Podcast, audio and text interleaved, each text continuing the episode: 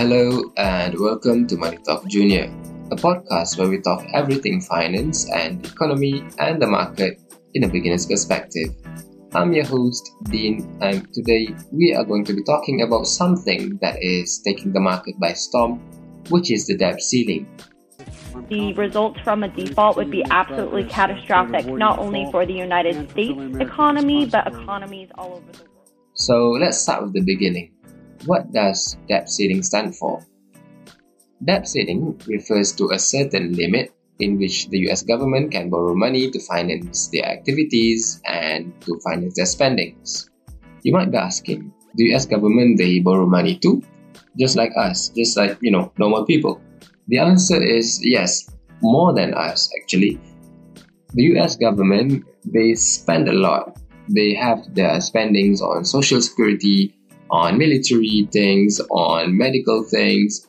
And now let's put it into perspective. On December 16, 2021, the US lawmakers they have already increased the debt limit to 31.4 trillion dollars. And that is a lot. But for a government such as the US, 31.4 trillion dollars turns out not to be a lot. In which as of January 19th, 2023, they have reached that limit in almost two years. But let's make it clear that it is not a single sum kind of amount, like every time they raise it, it starts from zero. No. The US government, they will pay the debt eventually, you know, slowly but surely they will pay the debt. So the numbers decrease as well as increase because as much as they pay the debt and along with the interest, they will also acquire new debt through treasury bills and things like that. So, is there any downside to increasing it, right? Like, if you can always borrow money, why don't just increase the limit as usual? Because, to be fair, the debt limit have been raised more than 10 times over the past 20 years. But is it something good? Is it a good idea to always raise it? The answer is there is always pros and cons to raising the debt limit. The good part of raising debt limit is, of course, the government can spend more, which means more money will go into healthcare, more money will go into social securities, and more money will go into their defense budget and things like that. The downside, however, is also something that people is concerned on, which is first and foremost, it would mean that the US government will bear more debt burden so, more debt burden means that the government will accumulate more debt. So, they will have to pay first, they will have to pay more debt, and second, they will also have to pay interest. So, the more they borrow, the more they will have to pay in the principal amount as well as the interest amount. And you know, just like you and me, when you keep on borrowing more and more money to finance your life, to finance your spendings, it is a sign of a bad financial discipline, if you want to put it roughly. So, you know, imagine you have a friend, and this friend, instead of cutting on his or her spending, they keep on coming to you and they keep on asking from you for money. So, at the first few times, maybe you can, you know, lend your money to them, but if it goes on more and more, you would tend to think like, you know what, I don't want to be dealing with this person anymore. So that is also why people are reluctant on raising the debt limit because they want the government to at least be accountable to what they spend. So some politicians they tend to overpromise and when they overpromise some of them want it to be delivered anyway. So all of this it costs money and they don't want a country in which a politician talks and the people have to pay. Now, moving from that, what's going to happen if you have a bad reputation with your money?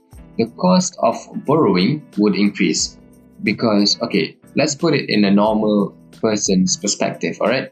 Me, let's take Dean as an example. Hi, I am Dean and I want to borrow money from the bank.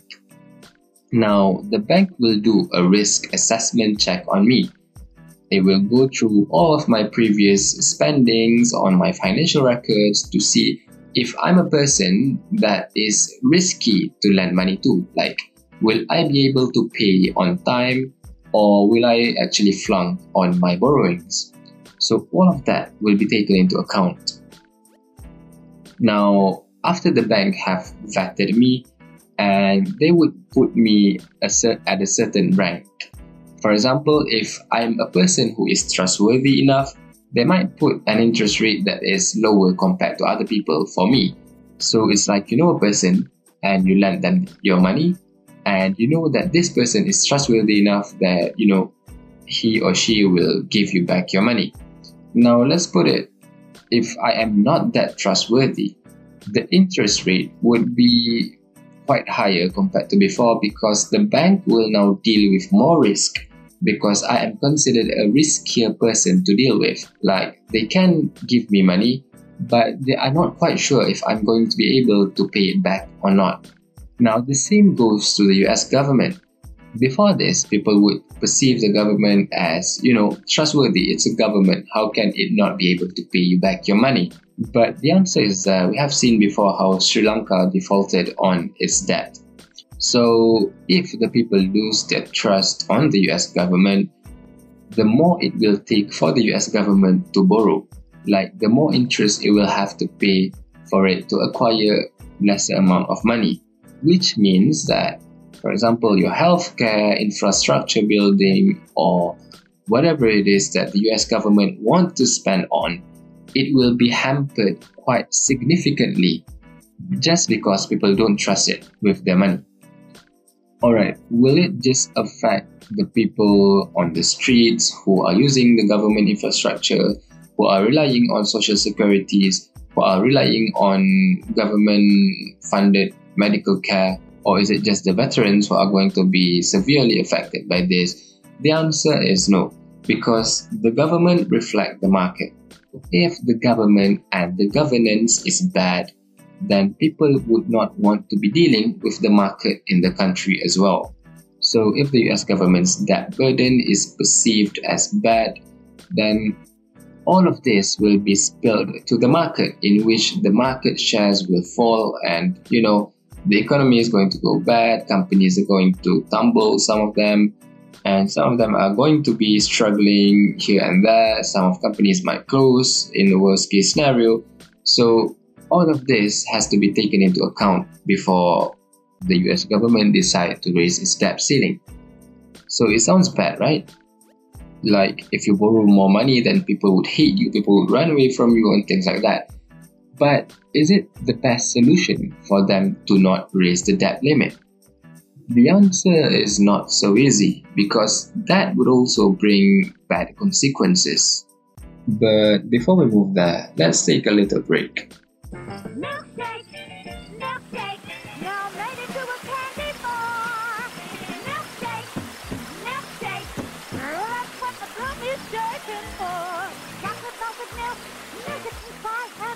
Golden layer of caramel delight and chocolatey and caramel. All right. Milkshake, milkshake. Hello, I'm back and thank you for staying with me. Just a recap on everything that has been going on before we took a break. We have talked about what is the debt ceiling, and we have talked about why people are reluctant to raise debt ceiling. Now back to the issue of why the government should raise debt ceiling. In this context, the government has reached its limit, in which it cannot borrow any more money. At this point, the US government is sort of like holding on to a lifeline, which is called an extraordinary measure, in which they still borrow money but without touching the debt ceiling.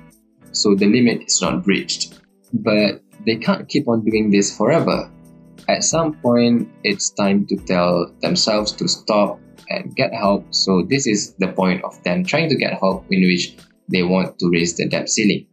So, what's to happen if they don't? If the debt limit remains unchanged, the US government might only have enough money to survive on their spendings up until the first two weeks of June, which is this June.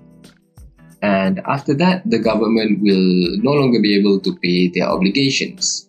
This, in return, can cause delay in making payments for their activities or they can even default on uh, their debt obligations, or both of it could happen at the same time. Well, is that bad? The answer is yes. Now imagine you are a small company and you sell donuts.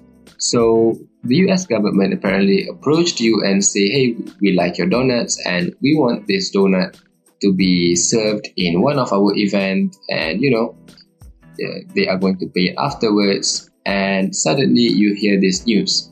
What would it mean is that you have already prepared your donuts you have already served your donuts and they have already eaten your donuts but you have not yet get your payment. Of course they say that they are just going to delay the payment but hey you will always need that money back right to keep your business running because you need to buy flour, you need to buy sugar, you need to buy all of the raw materials that you need to run your business, but you don't have that money yet. And just as soon as you thought that you're going to get that money back, the US government said that, hey, maybe we're going to pause that and, you know, we're going to delay the payment for a while. Now, that is only as a business person who is selling donuts at a certain US government event.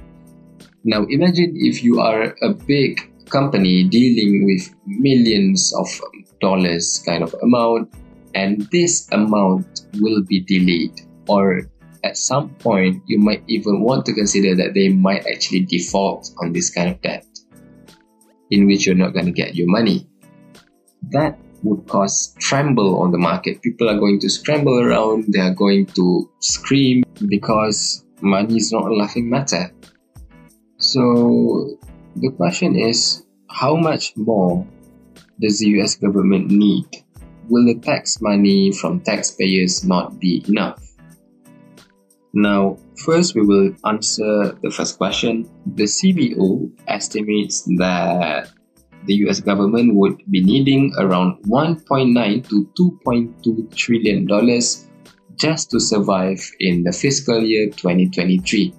So let's put it simply if they want to survive throughout this year, they need around 1.9 trillion to 2.2 trillion more in their cash balance. Now, let's move to the next question taxpayers' money. Would that not be enough? The answer is yes and no, and not really. So, if the Treasury's cash and extraordinary measure is sufficient to support the government up until June 15, the money that will kick in from taxpayers are only going to be able to help the government float up until the end of July this year. So we will have five more months in which the government will have no more money left to spend. How bad is bad, right? And we don't mean it in the government's perspective. Like, of course, the people are going to suffer, like, you know, your programs, your healthcare programs, your social security payment, all of that are going to be halted. But let's put that aside for a while. Although I know it sounds bad to say that, but let's put that aside for a while. And let's look at, at an investor's perspective. How bad is bad? How bad would it be for the market? Now, for the market, it is estimated that around half of the market value will be wiped out.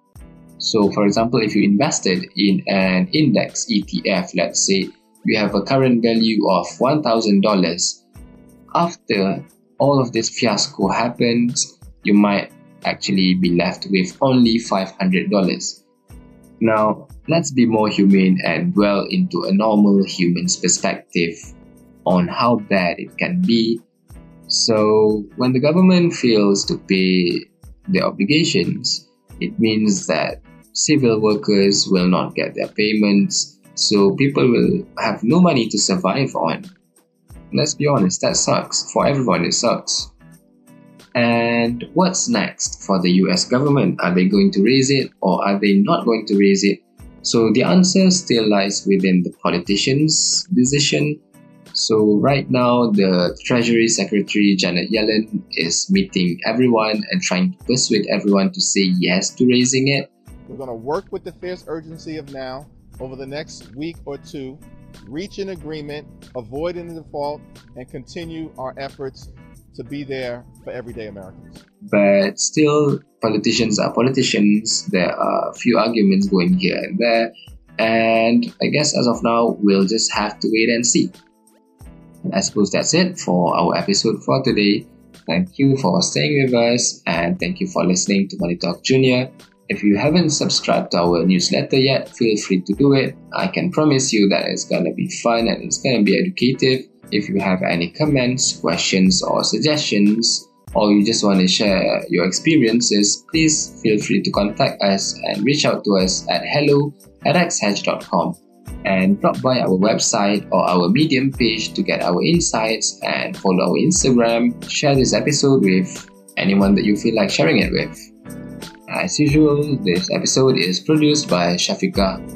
Luke is our fact checker, Eng is our sound engineer, and I'm Dean, your host for today. Thank you for staying with us. Goodbye.